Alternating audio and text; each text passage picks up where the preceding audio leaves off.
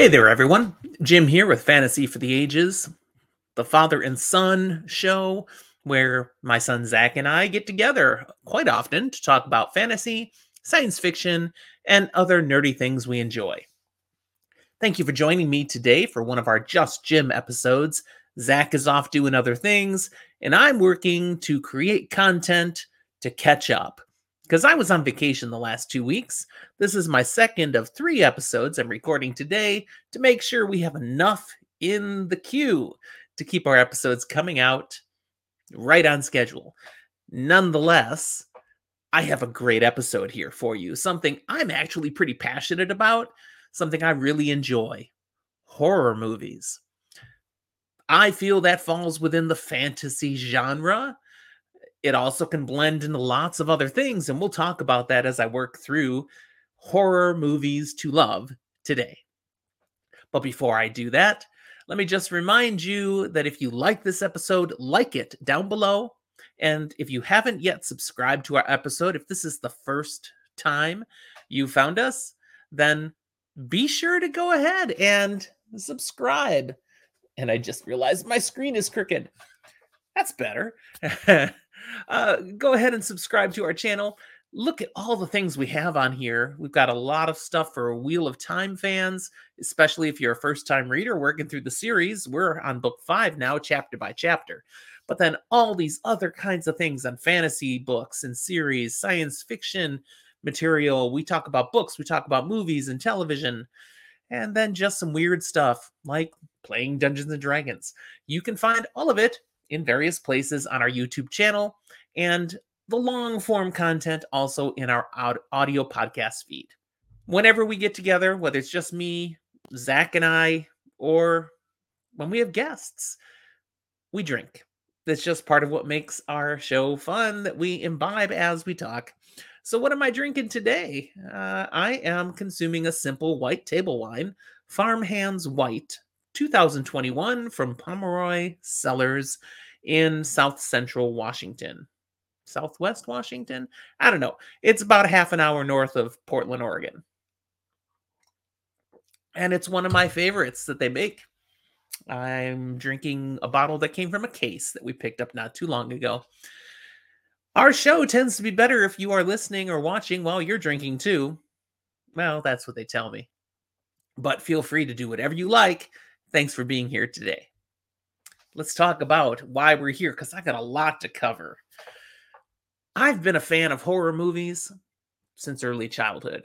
I mean, the technical definition of that is preschool, and okay, not quite that far back, but going back to, you know, being eight, nine, ten years old and being able to watch old black and white classics on uh, the local UHF television channel when I was growing up in Chicago. If you have no idea what I mean about local UF, UHF channel, uh, you're a lot younger than I am, that means. But some of you know what I'm talking about. In Chicago, there was Channel 32 that I could watch, and every Saturday there was a show called Son of Svengoolie. And it would feature a different classic, old, usually black and white horror movie and it ran from i looked this up it ran from 1978 to 1984 but the window i was watching was 1979 to 1982 so a very specific window of time in my childhood from when i was allowed to start watching these horror movies to then when we moved out of chicago and there was no way to connect with such a channel anymore. But during that specific window there I'm in my parents' bedroom because I'm the only one who wants to watch these horror movies. And I'm able to watch some of the great classics Dracula, Frankenstein, The Wolfman, The Mummy, and then others from the 30s, 40s, 50s, and even 60s, sitting in a dark room late on a Saturday evening all by myself. What a great way to freak out a nine year old okay it was it was good fun though i enjoyed this and it really cultivated my love for horror movies never went away now i mentioned we moved away from chicago when i was the age of 12 to rural northwest wisconsin and there we got one channel dependably over the antenna. There was no such thing as cable or satellite. So the NBC affiliate, which was about 80 miles away, usually came in. And occasionally we get a fuzzy CBS or ABC option. Watching horror movies on my own was over. And my parents would not let me go to the movies to see those R rated flicks that my high school friends were now going and seeing in the 80s and enjoying. Little point of tension in my household. But then I left for college and I made up for it big time. And I was watching as much as I could through the 20s, through my 20s and my 30s. Even, you know, then the day of VHS rentals and DVD rentals came along. And nearly every weekend, I'm picking up some horror movies and watching them. My wife came to just accept this habit of mine that she had no interest in. And late at night, she's in bed. I'm sitting there watching a horror movie. And what, once Netflix and streaming video became a thing, well, then anything and everything was available. Hey, Jason, good to see you with us. We got our patron joining us for this episode. Uh, he overlaps with me. He was living in Chicago for a period of that time, and he remembers watching some of those as well. Son of Svengoolie, man, it was good stuff. Now, ironically, I have a subscription to Amazon Prime's Shudder horror channel, and I rarely watch it anymore. I'm just too busy creating content and reading good science fiction and fantasy books. So uh, my horror watching has taken a hit, but I have a big library to lean on now as I create this episode for you. So I thought I'd take a moment to note what I think of as some of the best of the horror movies that I've personally enjoyed over the years. And perhaps give some of you who might share an interest in some of this kind of content uh, things that you could go check out. Some of them you'll go, yeah, I've seen that. That yeah, that was great. Or wow, really, Jim? That that sucked. That's okay. We're gonna take a stroll through the decades and take a look at some of these great horror films. I'm only going to speak of ones that I've personally viewed, so that does limit how long this episode will get. And trust me, also, I'm not going to share everything I've watched because honestly, some of it was downright trash. there are some horror movies I've watched, it would be embarrassing to admit. But it was there, and, you know, I gave it a fly. So let's go back to the beginning and talk about some of these best horror movies. And of course, that means we've got to start with some classics. The earliest horror movie I've watched is the 1922 black and white silent picture Nosferatu, a silent German horror film which introduces us to uh, the vampire, the vampire. It's sort of hard to get through nowadays, but you can still find it. You can watch it for free on YouTube if you search diligently enough. There's some various versions out there. Some are very poor quality, some are a little better. None of them are great quality. But I would recommend it for any true horror film fan. Uh, build up your horror street cred by seeing this classic from 1922. It definitely sets the stage for how suspense and chilling effects would be brought to the screen for many of the movies over the following next couple of decades. Now, continuing with classics, I bought the Universal Studios Monster Collection in VHS and repurchased it in DVD. And of course, now I can stream it all anyways. So why did I spend the money? But we couldn't always stream things, people. We couldn't we're talking about the greats from Universal Studios of the 30s and the 40s, and they really still just have some kind of charm, old school charm. One of the things that continues to hold up from these classic black and white horror films is the ability to set the scare without showing the gore or even much of the violence at all. Use of sound of something happening off screen, or even just seeing the shadow against a wall of action, the attack, uh, things that are happening was a common technique in these films. And it gave you enough to really appreciate what was happening. And then the use of musical score, the setting, the way they paint the scene, and the suspense, again, of what you can't see is masterfully done in these movies. Some of my favorites from the Universal Studios collection include well, the grandfather of them all, Dracula. I bid you welcome. 1931, that Bela Lugosi classic. Also in 1931, Frankenstein, the original. And of course, this is one that got the whole thing messed up on the name of the monster because everybody knows Frankenstein, right? You know, uh, big flat head, things spoken out on his neck. No, that is not Frankenstein. Frankenstein is the name of the scientist that creates him. That's just the monster. And it's based on a book where his name is actually Adam, but they very loosely borrow from the source material when they created the movie. I'll give you a note though. From 1931, that classic Frankenstein was too scary for audiences.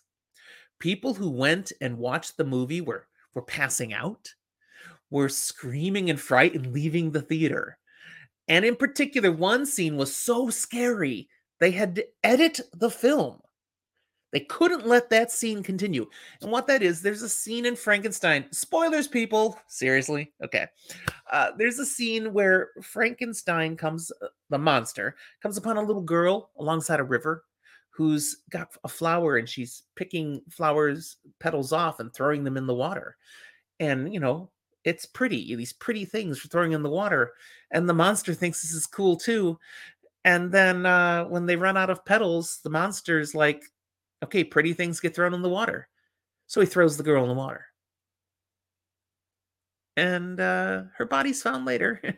but that that's all it was. He just logically can't think very well. And wow. Okay, that was too scary for people. A monster throwing a girl in a river. We've come a long ways, people. Continuing on. The Mummy, 1932. Now, interestingly, this stars Boris Karloff, who also appears as the monster in the Frankenstein movie, but in a very different role. The Mummy is a classic. Oh, the, the the creepiness that it creates is is awesome. If you actually haven't seen any of these, you really should go back and watch them. Then we've got The Invisible Man, 1933. The Bride of Frankenstein in 1935, which honestly may be better than the original 1931 version, with Boris Karloff returning again to play the monster. Son of Frankenstein, 1939. The Wolfman, 1941, which is how we get introduced to the werewolf on the screen. And everybody knows what the Wolfman looks like now. Uh, Lon Chaney Jr. brings that one to life. Such a, a character who's, you know, the Wolfman's got to die, man. He's killing people, but it's a tragic character. Son of Dracula, 1943 which actually has Lon Chaney, the Wolfman, now playing Dracula. So that's not a Bela Lugosi one. And this is a shout out to those three stars of these classic Universal Studio movies uh, Bela Lugosi, Boris Karloff, and Lon Chaney Jr. They played different versions of the monsters over many films. And they did do other things for acting as well. But they were great. I enjoy every time I see these guys on the screen. Then we get to House of Frankenstein, 1944, where you actually have the Wolfman and the monster, the Frankenstein monster, all in the same film. It's like team ups were already happening in the 40s, people. Then horror movies do not always have to be scary. Everything I've listed so far is a scary movie. It's dramatic, it's mystery, and it's horror. But then we've got in 1948, Abbott, Abbott and Costello meet Frankenstein. I loved this film. It is a comedy to its core, but it's got Dracula, the Frankenstein monster, and the Wolfman, and even one extra thrown in, which I won't tell you if you haven't seen this movie, because this one you got to go watch. I'm telling you, this is an entertaining flick. And the last one from the Universal Movie Studios collection uh, that I really put at the top is Creature from the Black Lagoon, which is 1954. Kind of on the tail end, but here's something totally different a monster that lives under the water and comes out and is not quite the monster you think. Now, I mentioned Bela Lugosi, Boris Karloff, and Lon Chaney Jr., but I would be remiss if I'm talking about horror movies if I did not go and give a shout out to Lon Chaney Jr.'s dad, the original Lon Chaney. Known as the Man of a Thousand Faces, he was a star in the silent films of the 1920s, doing horror. And Man of a Thousand Faces because he appeared as these different creatures and he he just contorted his face with a little bit of makeup and ways he would literally stretch and change the way he'd use his facial muscles to be unbelievably different. This is before there's all these prosthetics and, you know, gels and masks. He's just doing this with very little and he's doing it all himself. So he creates the uh, Quasimodo, the Hunchback for the Hunchback of Notre Dame, and then he's the Phantom in the silent picture Phantom of the Opera. And they both look totally different. Amazing what he was able to pull off. And then again, his son goes on to continue into horror movies. While I have great love for the horror movies from Universal Studios through the 30s, 40s, and 50s, there were other studios putting out noteworthy flicks as well. Ones that I've seen from that period that I also think are worthy entries into the horror movies we can love are uh, King Kong from 1933. Nowadays, people don't necessarily think of that as a horror movie. It's just a, you know, hey, it's it's a big ape, it's a monster movie. But there were some real elements of horror for the people in the 30s seeing this movie. I mean, not just this gigantic monster ape, but the way it's uh, causing uh, people to have real concerns about the way we're damaging the environment or way capitalism is taking over and you know some fears of people of the 30s horrors that play into the movie. And that's something that will continue through horror movies, through the decades of tapping into the concerns and themes of modern culture of that time. 1941, we've got Dr. Jekyll and Mr. Hyde. There have been many versions of this movie that have come out now, but this was the original mm, well no there was a black and white silent picture version of it but this was the the one that was the mainstay with top actors of their day that really everybody now thinks of as the original dr jekyll and mr hyde. Uh, this was also because uh, the studio that put out that movie owned the rights to the previous version and kind of squashed it. So they made the older one kind of go away and you only know of this one. 1956, we had Invasion of the Body Snatchers.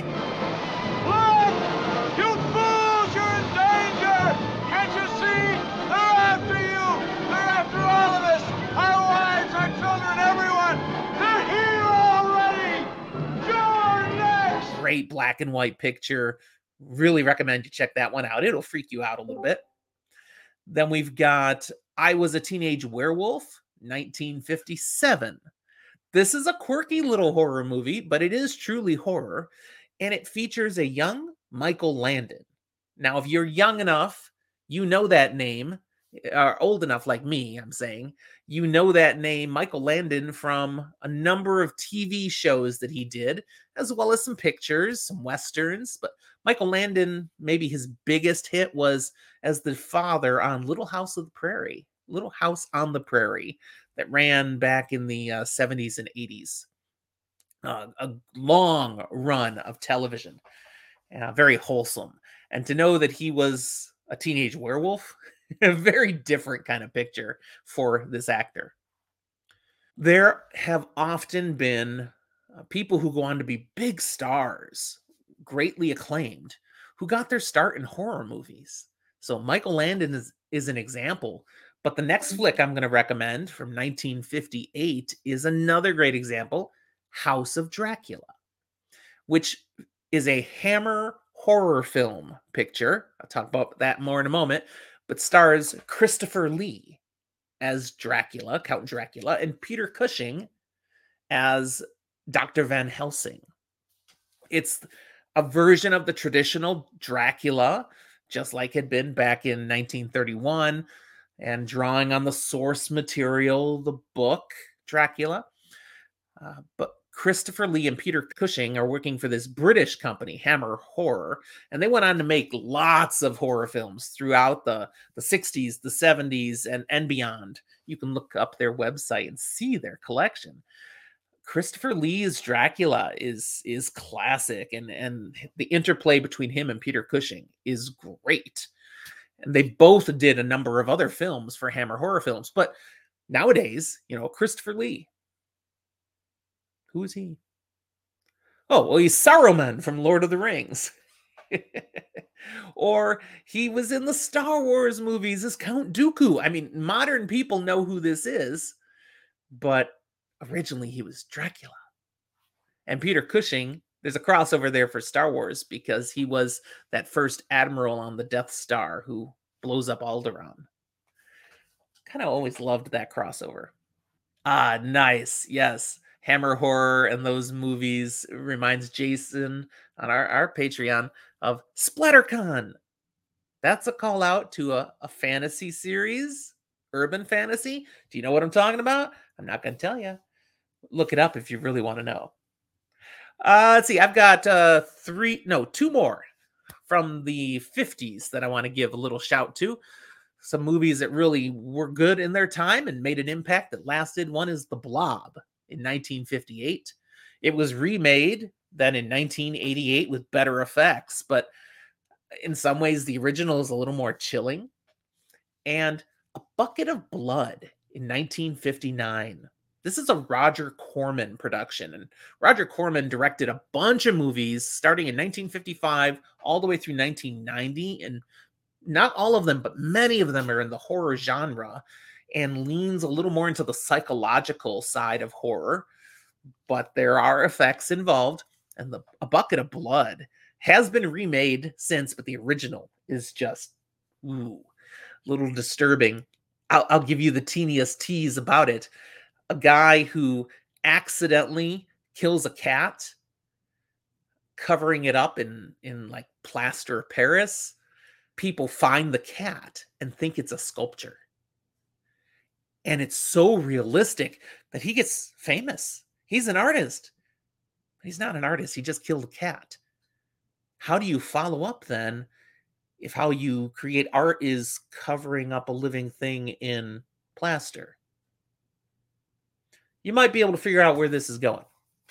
All right. So that's uh, some movies in the 50s 30s, 40s, 50s that I really like in horror, classic horror, that anyone who wants to be a horror fan ought to be familiar with. But I have left out a significant player in this, and that would be an actor that I really enjoyed, Vincent Price. I enjoyed him for his creepy and often psychological horror roles over the decades, which really took off in the 50s. He did other kinds of movies as well, but he's best known, I think, for his horror flicks. I love me some Vincent Price. Some of his greatest hits, if you want to go check out who this guy was, and by the way, in real life, he was the nicest guy. You can find biographies and articles on him, just the sweetest guy, but so creepy on the screen. Check him out 1958's The Fly, 1959, The House on Haunted Hill, 1960, House of Usher, 1961, The Pit and the Pendulum.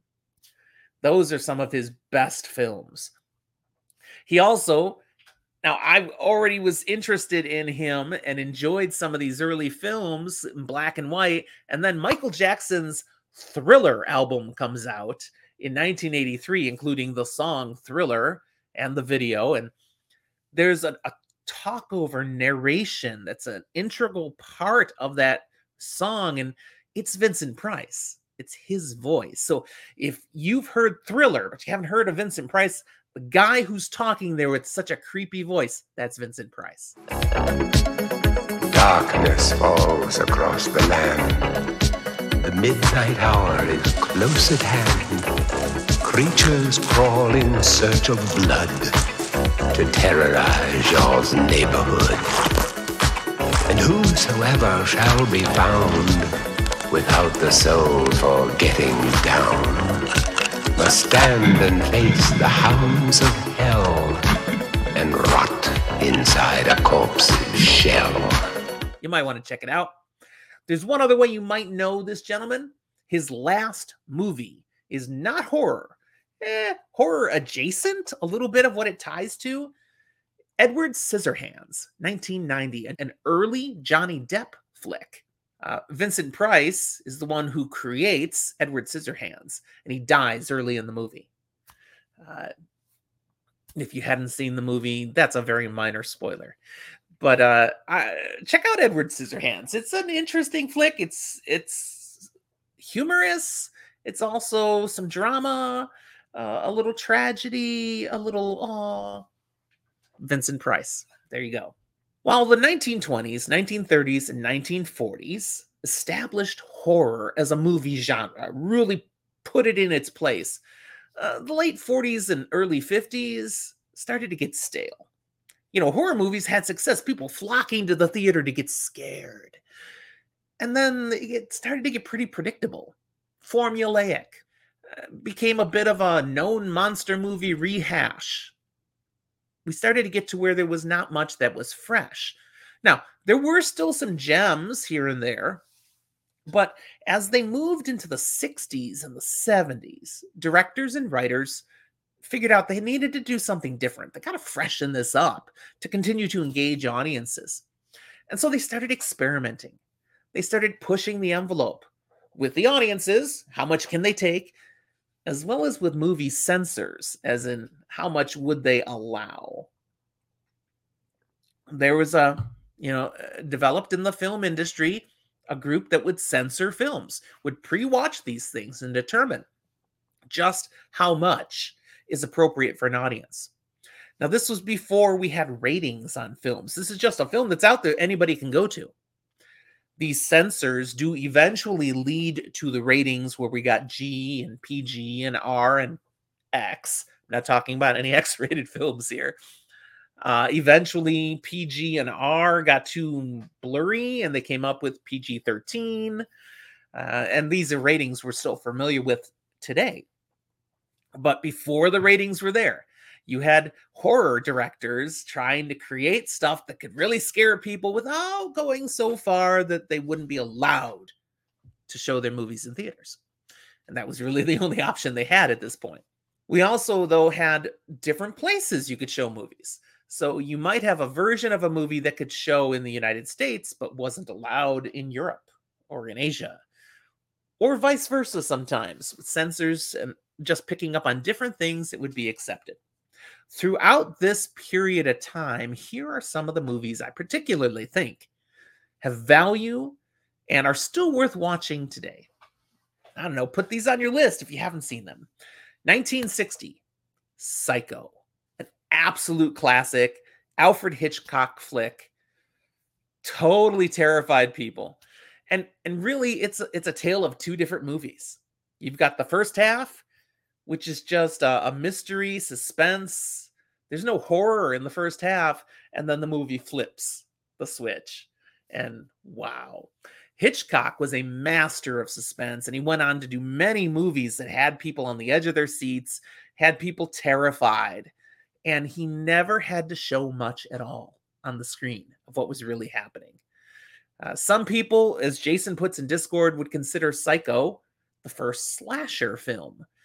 Uh, it shows kind of an on-scene death. It was very tastefully done, you know, and now we have this meme of eh, eh, eh, you know that comes from Psycho and from the shower scene. And there are things being shown on that screen that had never been shown before, but they did it in a way that they could get past the censors. But you know, one of the toughest things to get past the, past the censors was the toilet. They show a flushing toilet, and they had not shown a flushing toilet on a movie screen before. Oh, it's just silly sometimes what the censors will get caught up with, but they got the toilet through. So, okay. Next, uh, 1968, Night of the Living Dead. George A. Romero's classic. Hello, people, bringing zombies to the mainstream. Now, the term zombie is never used in that movie the dead are walking. Okay. They are rising. And Romero never really said this is a zombie movie. This was a, a movie about social themes and very progressive for its time, but it brought us zombies. And it led to so many sequels and spin offs and related zombie movies, which you guys know I'm a huge fan of, unless it's the first time you found our channel. Ah, so much good. And I've watched almost all, no, no, I've watched all of the direct sequels of Night of the Living Dead. But there's there's kind of two parallel series that flow from Night of the Living Dead. Uh, some of them end with Of the Living Dead. Some of them end with Of the Dead. They're different. They're all zombie flicks. Of the Dead are the ones that tied to George A. Romero's original story and premise. Of the Living Dead are a little quirkier, a little cornier, but it's still good old zombie fun. So check them out. The older they are, probably the better they are. The later they are, the more they go all out with some of the effects that they pull off. But the plots sometimes get a little weaker. But I've enjoyed a lot of those films. Okay, now speaking of a film that I couldn't enjoy as much The Exorcist, 1973. Now, this is a classic from the uh, world of horror. And here's the problem for me it was too scary. I won't say that very often, but I I'm watching The Exorcist and it's feeling too real. And this is why it terrified audiences because we're moving to a time, Psycho does this as well. We're moving to a time where we're putting stuff out here in horror that could happen potentially. Now, The Exorcist ties more into the supernatural and matters of faith. And I'm a Christian, I'm a person of faith. So at the time I tried to watch The Exorcist, I'm, I'm thinking, hmm, you know, uh, could these things be possible? They might be real. And it, it was just too much. I, I really well done movie. I never made it through it all. I've studied about The Exorcist, but this is the only movie I'm putting out here that I haven't watched all of. It's a classic. I really need to go back and watch it again, anyways. I think I've grown as a person a little more and I could stomach it now. But uh, wow, it was a game changer for horror mo- movies. It also uh, got uh, Academy Awards. Uh, I know it got nominated. I don't remember if it won. I think it did pick up some wins too. Right after The Exorcist, 1974, Black Christmas. Now, some people will call Psycho the first slasher. Others will say Black Christmas is the first traditional slasher. Uh, college co-eds uh, hanging out over Christmas break at their sorority house and bad things happening. Now, that if you're a horror fan aficionado, you're ha- having all these images of sorority house slaughters. Eh, no, it's not that. This is more a suspense thriller, but there are murders that happen in here. It's very tastefully done, very scary. It's been redone, but the original is the classic. 1974 was a bumper year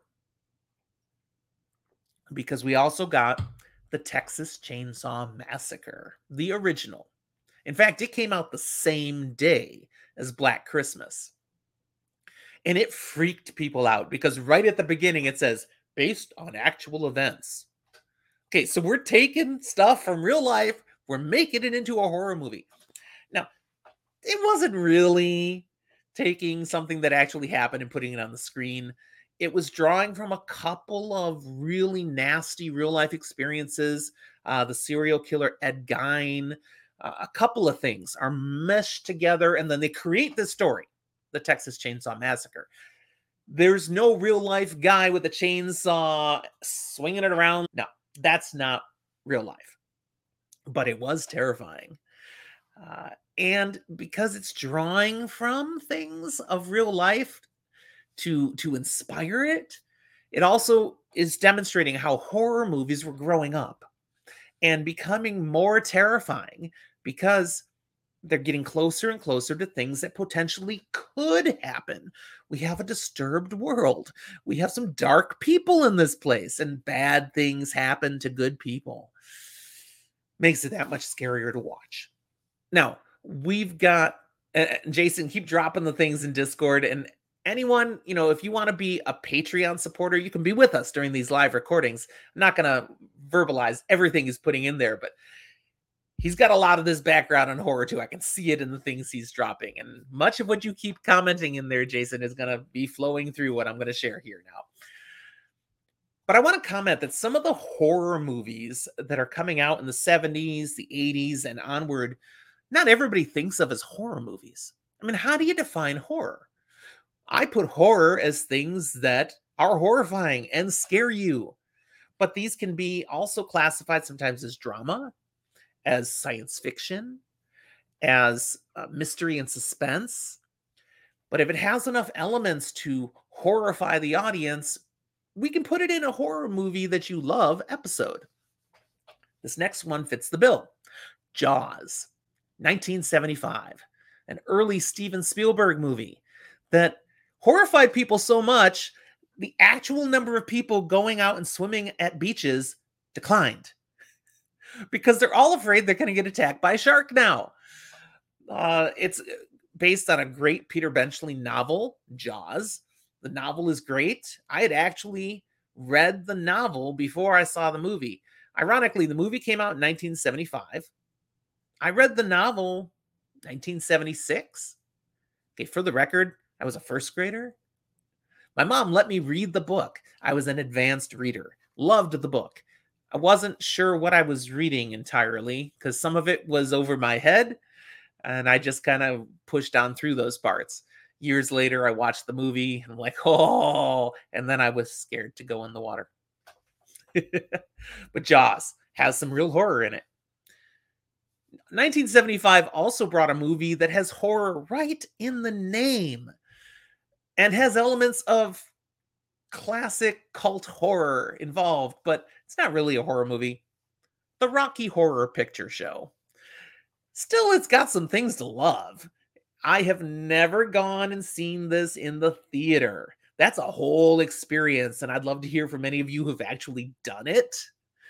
But I've watched the movie, of course. It's campy, it's corny, uh, it's horribly inappropriate at times, and that's why it's fun. So, the Rocky Horror Picture Show, 1975. 1976 scares the socks off everyone again with The Omen. And after that, nobody could name their child Damien. Not true. I've known some Damiens, and I was a teacher for many years. Thankfully, they did not all act like Damien in The Omen. The Omen is one, and, and Jaws is like this too. Actually, Texas Chainsaw Massacre as well, where we start to have movies that are so successful they spawn sequels. Since I'm talking about it, I got to go back to Psycho as well. Uh, these have s- s- sequels, and rarely in the horror genre does a sequel rise to the level of the original. It gets created because the original was so good and so commercially successful that the picture studio says, We want more, we want more. I have not seen any of the sequels to The Omen, only the first one. I have seen all the sequels to Psycho, and I can confirm Psycho 2 is not bad. The rest of them, mm, not worth your time. But the original is the best. I've seen all the Psychos to Jaws. Uh, Jaws 2 is not too bad. The rest, don't bother with. I mean, Jaws 3D. Oh my goodness. Texas Chainsaw Massacre. I have watched some. I think I've watched all the sequels. They get different levels of disturbing, but the original is the one that's a classic and the only one I'm recommending on the list. 1976 also gave us our first Stephen King adaptation. Now, the master of horror in what he writes and puts out there in literature. His book, Carrie, was adapted to the screen in 1976. An amazing film, troubling film. So was the book. It's a pretty good adaptation and definitely belongs on a list that you should see of classic horror movies. 1977 gives us an Italian film I'm bringing into the list, Suspiria. It is it was also um, released in America, dubbed so the words that you hear don't match the lips that move. It is a freaky movie though, and if you are you know, really want great cred as a horror aficionado, you ought to watch Suspiria, not the remake, but the original 1977 classic. the star of the picture is an American who's gone to Europe to study ballet. And that ballet school is not all she thinks it is. The movie's a bit of a psychedelic light trip. It's very late 70s European cinema, Italian cinema, but it has some serious moments, huge suspense and tension, and uh, a couple of really graphic kills. Uh, so Suspiria is one that, whoo, you know, it's not for the faint of heart, but it's a heck of a horror movie. 1978 gives us a horror movie that is not quite a heck of a horror movie, but different. Piranha. Okay, where some piranha get released in North America at a camp, a summer camp basically, and wreak havoc. And there's a lot of gore in Piranha, a lot of blood in the water. It spawned a number of sequels that are cornier and campier. Uh, well, I think the last one was called Piranha 3 Double D. I mean, you kind of get the picture where they're going with these. Anytime you've got girls in bikinis getting chewed up by fish, I guess, you know, we can have some fun with that. But the original was something novel. We hadn't quite seen that before, so it's worthy to go on the list. There's a different movie that came out in 1978, though, that I just bow down before. One of the all time classics of modern horror. Jason had already mentioned it in Discord Halloween. The original Halloween movie, 1978, gives us uh, the creature, the masked creature, Michael Myers, okay, who has no expression, no feeling, and is seemingly seemingly unstoppable, unkillable, ultimate evil. Very scary movie. And also completely launched the career of Jamie Lee Curtis, who went on to do and is still doing films for, you know, decades of acting. But early on, thanks to Halloween and films like Prom Night, she became known as the original Scream Queen. Uh, Halloween itself went on to spawn one of our first ultimate franchises of horror movies. Lots and lots and lots of sequels. They're all worthy to watch. Certainly some better than others. One exception Halloween 3 Season of the Witch. That's a terrible movie. It just really is. You could skip that one, and it has nothing to do, no connection with the rest of the horror Halloween franchise. Now, that said, the Halloween franchise has original movies and then some other movies in the middle, and then it kind of does a complete reboot, reinvention. And then it goes back and has the three most recent movies that are kind of ignoring everything after the original Halloween. So basically, uh, what's the word?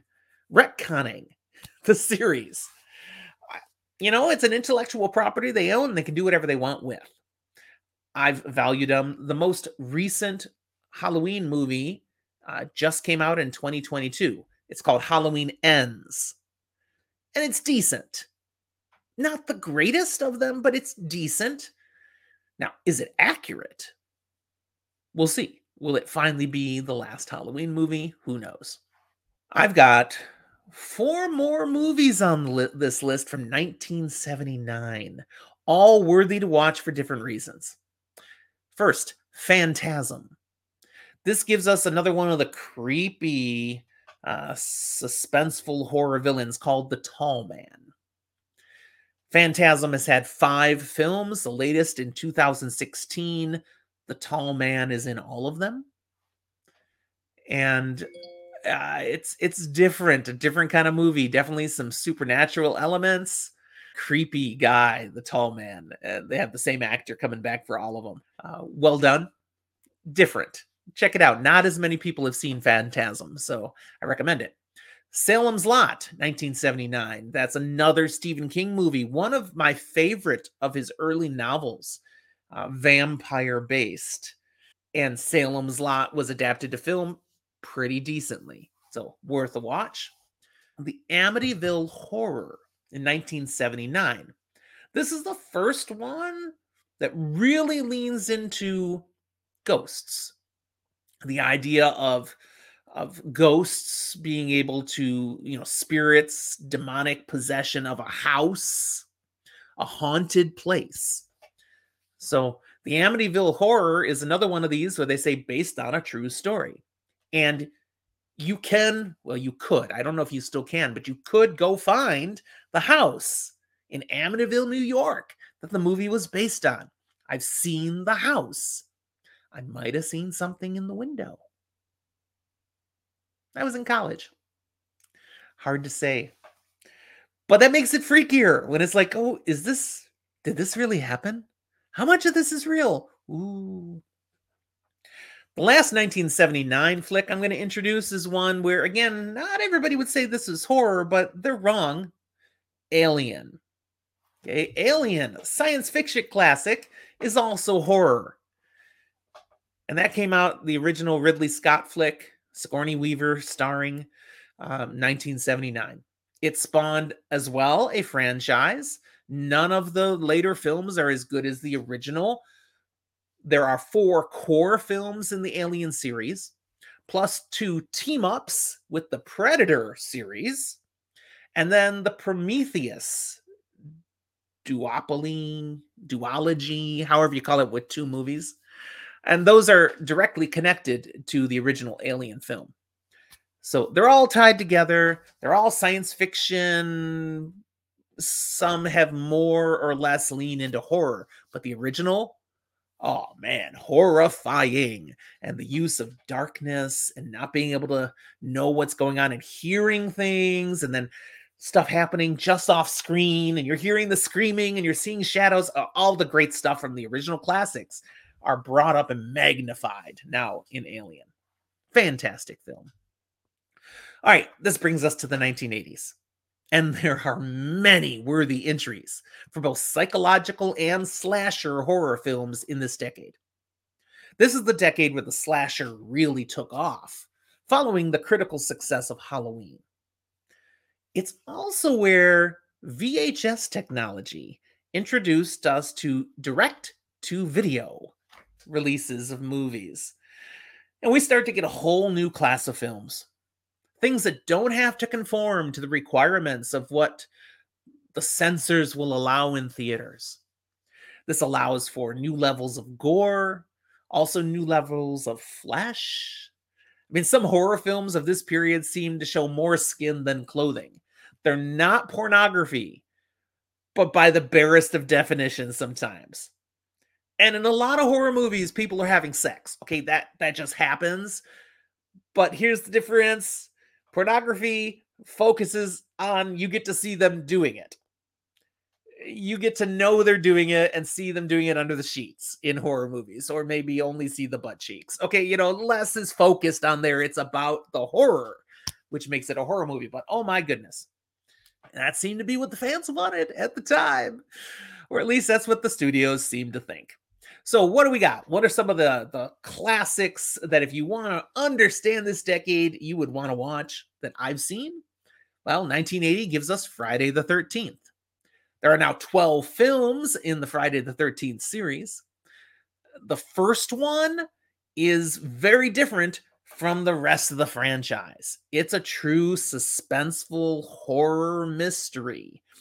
It is terrifying in some great classic ways. Turns more into a slasher series with the second film. I particularly, though, enjoy a number of the films in the series because they're not as terrifying anymore. Now they're just kind of getting corny and they're leaning into some what was being established as horror tropes. So, for example, I enjoy the eighth movie in the franchise, Jason Takes Manhattan, because Friday the 13th does give us the horror villain monster Jason. And another one of these Michael Meyer types, an unstoppable, incredibly powerful, supernatural type creature you just don't seem to be able to kill even when he does die in some of these movies, he comes back. So Jason takes Manhattan. We leave the setting of a lot of these films out in kind of rural areas and small towns or summer camps. And literally, he goes along with a school trip to New York City. And a lot of it happens right there in the Big Apple. Corny as heck. Number nine, Jason goes to hell. There's some death involved here. You can't keep a good killer down. And then the 10th one, Jason X. Literally, Jason in space. It's a futuristic sci fi blending of the Friday the 13th franchise. You cannot take this movie seriously, but there's some great horror moments. There's some jump scares. There's some great kills. The special effects are fantastic. And then finally, the 11th, Freddy versus Jason was just so fun. Now, this was a movie that it took years to bring into fruition because it was taking Jason and another classic horror movie killer from this era, Freddy, which I haven't talked about yet, but it's coming. And it puts them in the same movie. So we're going back to where Dracula and the Frankenstein monster and the Wolfman were teaming up. Now we've got Freddy versus Jason. Fantastic. But again, you have to take these movies of the Friday the 13th franchise less and less seriously as you go. Uh, they're less horror and the more pandering to the fans and just entertaining us. There are plenty of other movies in the 80s that were not just entertaining and pandering, though. Some true scary movies and horror. 1980 also gave us The Shining, another Stephen King adaptation, uh, starring the great Jack Nicholson. And wow, this is a scary movie. Suspense, and it's it's about a haunting, it's about ghosts, it's about perhaps possession, and it's psychological trauma. I mean, it's done so well. Really good movie. It's been redone, but the original is still better. Sorry, just is. 1981 gave us The Howling, a more modern werewolf film. Really well done, led to some sequels, but it's the original that'll mess you up. 1981 also gave us The Evil Dead. Now, The Evil Dead is one, and feel free to correct me if I'm wrong, but I believe is one of the first big ones that came straight to video. Did not have originally a theater showing because the things they put in it would not have made it past the censors. It was actually done fairly inexpensively, but still had some innovative effects, some fantastic kills, and one that really crossed the line. Yeah, I don't want to talk about it. But if you look up Evil Dead controversy, you'll find out what I'm talking about, uh, where it kind of went a little too far, perhaps, in how graphic it demonstrates something. Become a cult classic, though there was an immediate sequel, Evil Dead 2, that had big bucks now, so even better effects, and is a, a decent movie as well. Uh, really holds up uh, because the original made so much money. And the franchise continues. The newest of these Evil Dead movies is actually coming out in just about three weeks, April 21st, 2023. Also in 1981, Happy Birthday to Me. This is not a classic but this is one I saw that I enjoyed, and it, it has a good mystery to it of what's really going on. You're seeing uh, murders throughout the movie, but you don't know who's doing it. There is a real mystery to be solved. So it, it's a thinking movie while also giving us some really great kills. Uh, enjoyed Happy Birthday to Me. I also enjoyed it because one of the leads of the perhaps the lead of the movie uh, was one of the children on Little House on the Prairie, which again, I watched when I was growing up and I'm like, oh, I know her. And whoa, this is very different. But hey, Michael Landon did horror. Why couldn't she? Uh, 1982 gives us another one of these movies that's uh, horror, but definitely sci fi as well. The Thing, or often called John Carpenter's The Thing. Great creature effects in this movie. Uh, just for the special effects they bring to the screen, you ought to see this movie. A lot of stuff done. This is before CGI is a thing. So this these are things they're finding ways to do with puppetry, with animatronics, uh, in ways that were like, wow, really creative and disturbing. And it's based on a short story or novella that's also rather dis- disturbing in in woo, what's going on here. It's a great adaptation. Really recommend the thing. Be sure to watch that. Yep, Jason, that's one of his favorites. Great, great movie. 1982 also gave us one of the best uh, ghost stories of this era, Poltergeist. There are some real images of little Carol Anne looking at the TV. They're back. You know, uh, Poltergeist. That one will mess you up. That'll give you nightmares. Check out Poltergeist, 1982. One more from 1982 that is typifying some of the the trampy stuff that was coming out here. The Slumber Party Massacre, cheesy to the core. You want to know what was happening in this era? Pick up the Slumber Party Massacre. The plot is horrible. You don't need to watch the whole movie, but you'll get an idea of what they're just churning out as the 80s move along. Sleepaway Camp came out in 1983.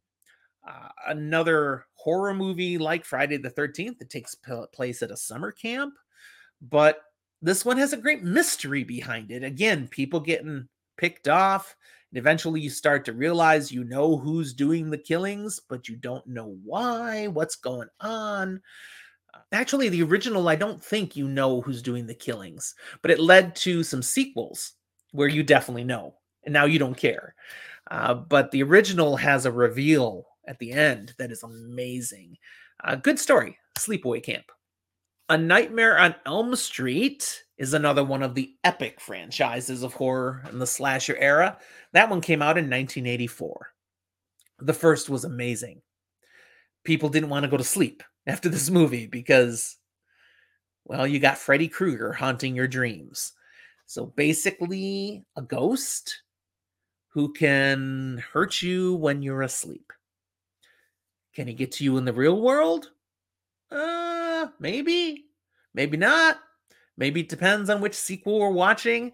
There are now nine total films in the Nightmare on Elm Street franchise, and they play fast and loose with a lot of the rules that are set out in the first movie. Uh, Wes Craven is the creator and director of Nightmare on Elm Street. He'd done other horror movies and other types of movies before it, but Nightmare on Elm Street is his classic, and he's attached to all of the Nightmare on Elm Street films that are out there. Uh, he has passed away now, so if there's anything else that comes out, he won't be attached to it. But I think we're done with Freddy Krueger. Now, I'll probably be wrong. I will give a shout out to the 1994 edition in this franchise called Wes Craven's New Nightmare, which is uh, really witty uh, movie that's inspired by Nightmare on Elm Street.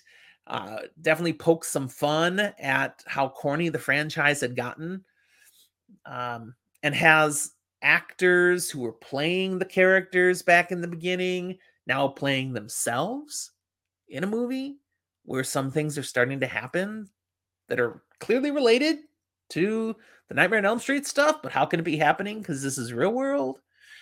And even Robert Englund, who plays Freddy Krueger, plays himself in Wes Craven's New Nightmare. He's a great actor. I've enjoyed him in some other things too, but Fred Krueger is his big deal. Um, 1984 also gave us uh, Silent Night, Deadly Night. Now, this is one of the hmm, less top notch movies of the era, but it, was a bit scary for uh, the psychological side of what's going on in this film. The kills are also rather spectacular in that one, and I just enjoyed it. Okay, I'll admit it. I enjoyed Silent Night, Deadly Night. So you might check that out. It was perhaps the first of the really graphic Christmas based horror movies. And there have been ton of Christmas horror movies now. Actually, many of the holidays have horror based movies. Of course, obviously Halloween. There are there's like a trilogy of Thanksgiving based ones. Avoid those. They're horrible. I don't even remember the names. but they're horrible. Avoid the Thanksgiving horror movies. Okay. Uh, there's some New Year's Eve ones too that are very hit or miss. But Silent Night, Deadly Night, it's a solid Christmas horror. 1985 gives us Reanimator. Some cool special effects in there. And the actor, the lead of the horror element, is Jeffrey Combs. And I don't know if you know that name, but he later went on to play numerous Star Trek characters, starting in Deep Space Nine, and then multiple other characters throughout the various series since and ongoing. He's even known for playing more than one character in the same episode of Star Trek. So Jeffrey Combs is a fun guy. Reanimator was kind of his first big break. 1985 also gave us the horror comedy Fright Night that's just a great film. If you haven't seen Fright Night, check it out. It's not super scary, but it has its moments. And it's very 1980s. Very good. Uh, 1986 has the remake of The Fly. Now, I mentioned the Vincent Price classic, The Fly, but this is the Jeff Goldblum version, which is better. It's hard to do a remake that's actually better, but this one is better. Partly because of the special effects, partly just it's a well-written movie. And Jeff Goldblum, I think it's the first thing I saw him in, to be honest. And I, I don't remember when Independence Day came out. I think that was later. I think I liked Jeff Goldblum because I'd seen The Fly. And then I went on to see him in Jurassic Park and Independence Day and, and lots of things since but he's got a really bang up performance in The Fly. 1987 gives us another one of those sci fi horror, kind of horror, barely horror Predator. The original Predator movie, it's got an alien from space who's killing people and it's horrific and they can't stop the guy and uh, technology is is overriding everyone. It's an Arnold Schwarzenegger vehicle but it also has a number of other well-known people from the era. Uh, Jesse Ventura, um, oh god darn it, the guy who played Apollo Creed in the Rocky movies, and I'm blanking on his name right now. Jason, do you know that guy's name? Not the new Creed movies, the original Rocky movies. Mm, he was a big star of the time. Anyways, they're all in this movie, and it there's a lot of testosterone in this movie, but there's also some great effects, great kills, and the horror of being hunted down in a Southeast Asian jungle by an unstoppable predator. And then it led to many sequels and eventually the Alien versus Predator flicks, which are entertaining for different sorts of reasons. Thank you, Carl Weathers. There we go. Also, 1987, Hellraiser. Now, that's another franchise. There's 11 films in the Hellraiser uh, series, and they're not for everybody. Okay, these are dark films. They're based on Clive Barker's original Hellraiser novel, and he was directly involved with this film, not so much with the sequels. Uh, it gives us uh, Pinhead and the Cenobites, creatures from a, a different dimension who really are into sadism and really dark pleasures. Uh, very disturbing. But the first movie has definitely uh, psychological and supernatural elements that are intense and some fantastic special effects. So I don't necessarily recommend any of the others, but the original, it's worth getting you know some experience with. But uh, have have a strong stomach when you watch the movie. The effects are pretty extreme in Hellraiser. Also, 1987, more of a psychological thriller, is The Stepfather. Uh, it's a horror movie. This does not have big graphic gore or anything like that. Again, it's more suspense, uh, but there's horror element in it. And I liked The Stepfather partly because of the lead actor. One of the lead actors is Terry O'Quinn, who I really liked how he performed in this. But he had a later, much later major role in the TV series Lost. And when I saw him on that, I was like, oh, it's the stepfather. Most people hadn't seen that movie back in the 80s, but I had. 1988, Child's Play. All right, this was a totally different, corny kind of way to bring in a new spin to a horror slasher. It shouldn't have worked, but it did. And not only did Child's Play worked, where you basically have a, a spirit possessed. Yes, there it is, a GIF in in the uh, Discord. Um, a, a possessed kid's doll that becomes murderous uh, because it's possessed by a criminal, a serial killer, basically. Uh, it shouldn't have worked. It worked brilliantly. And there's a whole franchise now. The rest of them are just the people who, yeah, give me more Child's Play. I'll I'll go see it.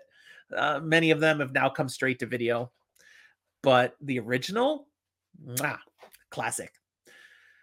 Also, 1988, we have a movie that I cannot call classic, but it's worth mentioning because it's become a cult classic, and that's Killer Clowns from Outer Space. The title kind of says it all. I mean, really? Killer Clowns from Outer Space? It's worth watching once. and you will laugh and you will shake your head, but it is a horror movie. it's not going to scare you, but it's going to have you going, What? What is going on here? I was entertained. 1989, the last one I'll mention from the 80s, will disturb you. Pet Sematary, the original classic adaptation of Stephen King's book, Pet Sematary. That's a hard movie. That is an intense movie. That one hits you and it is scary at moments. Uh, so, Pet Sematary, that one, if you watch that late at night in the dark, in your house, apartment, all alone, you will start jumping at sounds. You will start getting twitchy. Okay, this is a scary movie. So, Pet Sematary, check that one out. That moves us to the 90s. 1990s horror movies got more thoughtful again we're moving away from just the slashers. Now, there's still slashers coming out, many of them sequels of things that were big in the 80s, some original ones still. But it's really recognizing audiences want more now. Production value of these films takes a big step forward. So we get some real quality produced movies, many of them leaning more into the mystery, the suspense, the intrigue, not just the kills. And there are some truly quality, top notch horror films scattered throughout the 1990s.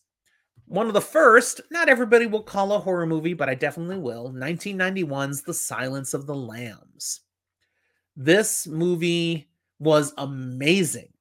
And I was so excited when it won Best Picture in 1991. A movie I thoroughly enjoyed with scares and suspense, won Best Picture. It also won Best Actor, Best Actress, Best Director, and Best Adapted Screenplay. And I'm like, yeah, yeah, yeah. Because usually the films taking these awards, I'm like, oh. I mean, there's exceptions. Return of the King and all the ways it swept things, you know. But most of the time, the movies I really like don't get anywhere in the Oscars. Silence of the Lambs did. And I mean, some really top notch performances in that movie. 1992 gave us Candyman, more of an urban horror movie that's definitely horror. There's some mystery involved, but horror and ghost, uh, a ghost story involved, uh, as well as urban myths. Uh, Candyman, that's a scary movie. That'll mess you up. 1995 gave us seven, which is very loosely a horror movie. It's more a suspense, mystery, and drama but there is some horror in it. And uh, particularly when you get to the end, you realize how horrific this movie is. So, Seven is an interesting one from 95. 1996, one of my favorite horror movies of all time Scream. This was Wes Craven, who did all the Nightmare on Elm Street stuff, now coming back and saying, okay, all these slasher films, all these horror films have gotten ridiculous. So let's poke fun at ourselves. It gives us the rules of horror movies that if you had been watching all these horror movies, you already knew these rules, but now someone's using them in a movie that turns out to be a horror movie still. Uh, so meta. It was fantastic. Uh, a commentary on the slasher genre while being a slasher film that you can't figure out what's going on. Uh, it taught us rules like never say, I'll be right back, helping us realize how ridiculous it is to split up when you're being pursued by killers. Understanding that, you know, you can't trust anybody. Uh, if you have sex, you die. You know, these were tropes and they're all on display and made bright and clear in the movie Scream. So, terrific movie. It's given us five sequels. The most recent, Scream 6, came out just here in 2023, uh, a couple of months ago. And it's possibly the best since the original. So, Scream is worthwhile. Check out that movie. Also, 1996 gave us From Dusk Till Dawn, which I love. A Quentin Tarantino flick that's really two different movies. You got the first half, there's no horror in the first half. And then the second half, when you realize you're watching a horror movie. High on the entertainment value. There's definitely comedy involved in this movie, but it is not a comedy. Uh, but you will laugh. You will laugh out loud watching From Dusk Till Dawn. Great movie. 1998 gave us Urban Legend. This is uh, basically playing with urban legends that you may have heard of, and now let's use them to make a horror movie. It gave us sequels that do not stand up, but the original was fresh, unique, good horror movie, and some great kills. Also, 1998 gave us The Faculty, which is a well done movie with some top star power and it's a horror movie. It's also sci fi because, well, I don't want to tell you. In case you haven't seen it, you should watch it. There is a big twist in it that, oh, look at that. And you realize what you're really watching. 1999 gave us three movies I'm going to give quick mentions to. We have The Sixth Sense. Not everyone will see that as a horror movie. And I can't tell you why I'm putting it on the list because this is the ultimate movie that if anyone tells you about it, they've ruined the movie and you will not enjoy it. If you've not heard about what The Sixth Sense is about, you've got to watch this movie. If you already know what it's about, there's barely any point to watch the movie. But I have watched it multiple times. So The Sixth Sense, Bruce Willis flick, good movie. 1999 also gave us The Mummy, a modern remake that is really more action comedy, but there are elements of traditional horror. It's leaning into the old classic The Mummy, but bringing it back with a lot of charm, a lot of flair, a lot of humor, uh, launching Brendan Fraser's career. It was a really good movie. And the sequel to it also is quite good. They stand up. Uh, Jason is tossing out uh, 1987's Near Dark. Have I seen that? It sounds familiar. It's not on my list. I may have. Go ahead and put down something about it to jog my memory.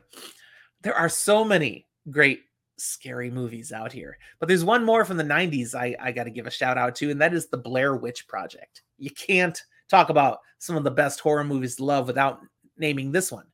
This was the introduction of the found film footage technique. So it's all done through personal cameras, you know, video cameras, and it's done the whole media behind it was that it was film that was found with no survivors, no people around, but people who'd gone missing. And when you're searching for them, you find this camera and you get the story of what happened to them. And again, the promotion of the story behind it was that this was a true life story. This wasn't a film. Everybody who appears in it is a nobody. These aren't actors that we know were actors. These are first time people showing up it was a really well done production and had people really wondering did this really happen? Is this true? What is going on? What happened to these people? And for months after the movie came out, you couldn't find anything about these people. It was sold really well. A great witch, ghost, possession, mystery story. And then it spawned a whole bunch of other found film footage movies that are really hit or miss as to how good they are in the horror genre. The 2000s, they continue to bring out horror movies that were reinventing the genre, finding great success. But this decade also saw the birth of torture porn, where really it's like, how badly can we hurt people on screen in graphic special effects and gross people out? I felt torture porn got old really fast. And it's pretty much gone. But some of the best films of this decade do include a couple that would fit in here. So I'll mention uh, Final Destination. This came out in 2000. It's a franchise of five films now, and they all have some value and some great effects in them. Uh, they're all additions on the same theme that's introduced in the first movie, and they actually all do tie together in a pretty cool way. There's a sixth film in Final Destination in pre production, according to Wikipedia, even though there's been a gap. I think the last film was in 2011. They started working on this film in 2019 and then COVID, and so everything slowed down. But eventually, I think we're going to get another Final Destination movie. Jeepers Creepers came out in 2001. That movie kind of freaked me out. It's worth a watch. 28 Days Later comes out in 2002, a new spin on zombies coming to us from the United Kingdom and was quite good. The Ring 2002 was introduction of Japanese horror into our American film culture. The Ring is a remake of a Japanese movie, but it's made here in America and whoa, so scary. Basically a ghost story again. This will freak you out. Again, don't watch this in the dark alone. Uh, another Japanese import that's remade in America is The Grudge in 2004. Another one that will scare the socks off of you. Hard to watch alone. Thankfully, in 2004, we got something Jason dropped in the Discord a while ago that is comedy horror Shaun of the Dead. One of my favorite zombie movies. It's it's got the horror elements of zombies, but it is straight up comedy and so well done. Simon Pegg in the leading role, and I believe directed the film. Uh, Shaun of the Dead, if you like zombies at all, you should watch it. If you like to laugh and you know a little about zombies, watch Shaun of the Dead. Also in 2004, something that will not make you laugh Saw. Now, this is one of these movies that kicked off the torture porn, but Saw is a psychological mystery and horror flick that does have some amazing special effects and a great twist in the story. It's one of the best movies of the 2000s. Whether or not you watch any of the sequels is up to you. You don't have to. You can just enjoy Saw, and you've seen a classic horror film. Some of the Saws are still good, and I didn't watch them all. Uh, I fell off somewhere along the way. I think there's 10 films in the Saw series now. I know I quit before Saw 3D, which is the seventh film in the series. I understand some of the most recent ones kind of reinvented Saw a little bit and that they might be better again. But there you go Saw 2004. The Descent comes out in 2005 which has to do with spelunking, going down into the earth and finding things, scary things, and bad things happen. That's a great horror movie, terrifying. You get claustrophobia, you get the the um, being scared of the dark, and then there being things in the dark. Great movie. 2007, we got another Stephen King adaptation, The Mist. It's a novella that I'd read previously, really enjoyed it, and now they adapted it to film the adaptation is not as good as the novella, but it's still pretty darn good. So I recommend The Mist. 30 Days of Night is a fun vampire film that came out in 2007 based in Alaska. You know, there's parts of Alaska where the sun goes down and doesn't come up for days. Like you have nothing but darkness for days. Well, imagine what that might do for vampires. And now you know how you get a movie called 30 Days a Night being a vampire film. Very good movie. Recommend it. 2008 gave us Quarantine. It's an American remake of REC, a 2007 Spanish film, and it's almost frame for frame the same movie as REC. And then REC 2, another Spanish film, becomes Quarantine 2. Again, almost frame for frame remake, but with American actors set in America, not needing to be dubbed with, you know, or subtitles. Uh, but good movies especially the original. And then 2009, we've got a zombie flick that was very different Zombieland. It's more of a horror comedy. Uh, the part being horror is there are zombies, There are people dying, but it's really more comedy. But since it includes zombies, I'm mentioning it in the list. The 2010s got quite psychologically, religiously, and supernaturally spooky with some many great films. And this is already getting kind of long, so I'm gonna just kind of name these and not talk about them too much. But here's movies I loved, and I'd encourage you to check them out. Tucker and Dale versus Evil, 2010. Horror comedy, mostly comedy, good stuff. Cabin in the Woods, 2011. Another fresh look at the horror genre, poking some fun at the tropes with a nice twist. Great movie. You're Next, 2011. That was just scary. Yeah, that's a scary movie. Check it out. World War Z, 2013. That's a, a hard, gritty zombie flick based on the book of the same title by Max Brooks. Uh, 2014, The Babadook. That's a scary movie, The Babadook. There are some serious jump scares in that movie. 2015 gives us It Follows, which is again very scary and a new twist on uh, the monster that can't be defeated or stopped. 2015 also gave us The Witch, which is set more in colonial times. There's some spooky psychological stuff, religious, supernatural stuff. Definitely enjoyed that movie. You don't laugh in The Witch. Don't Breathe comes out in 2016. Great reverse horror people break into the home of a blind man, think it'll be easy to take advantage of stealing from him. And wow, they bit off more than they could chew. Turns into a horror movie on them. 2016, Hush. Horror movie where most of the movie is silent. And it works because the heroine is deaf and they, they play it. Fantastic. Also, 2016, The Belko Experiment. A little bit sci fi, mostly horror some great special effects in this movie. Check it out. 2017, you got Get Out, which got real great acclaim. The writer and director Peele, uh, Jordan Peele. This is psychological and supernatural terror in this movie. Really well done. 2017, Happy Death Day.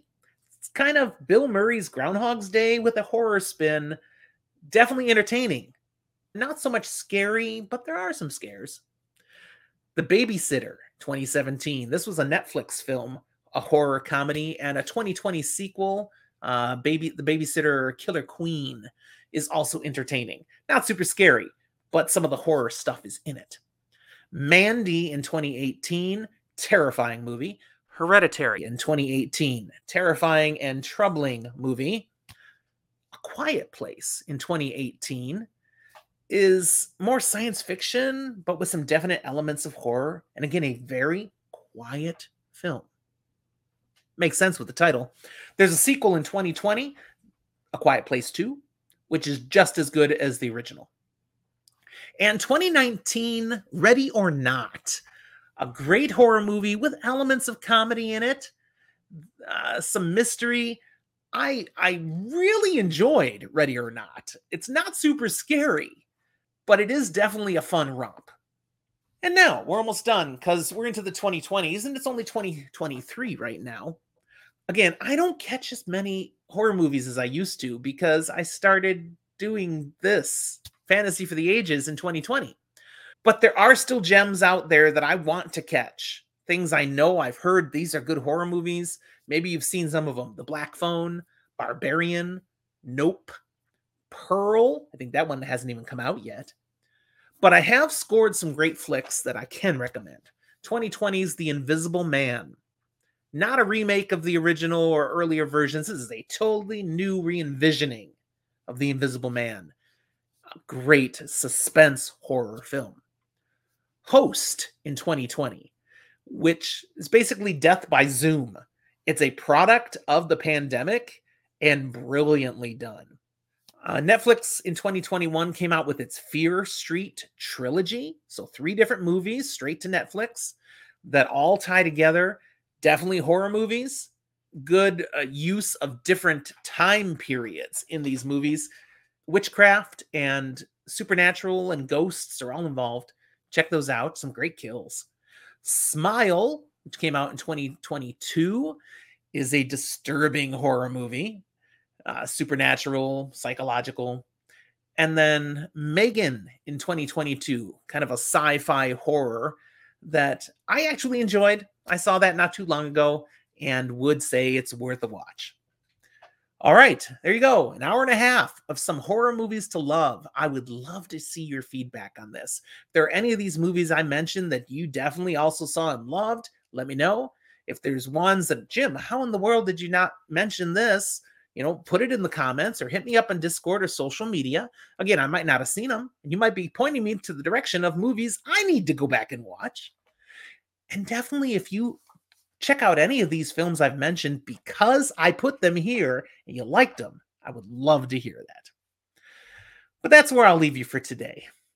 Thank you for joining me. It's been a blast, and we'll talk to you next time.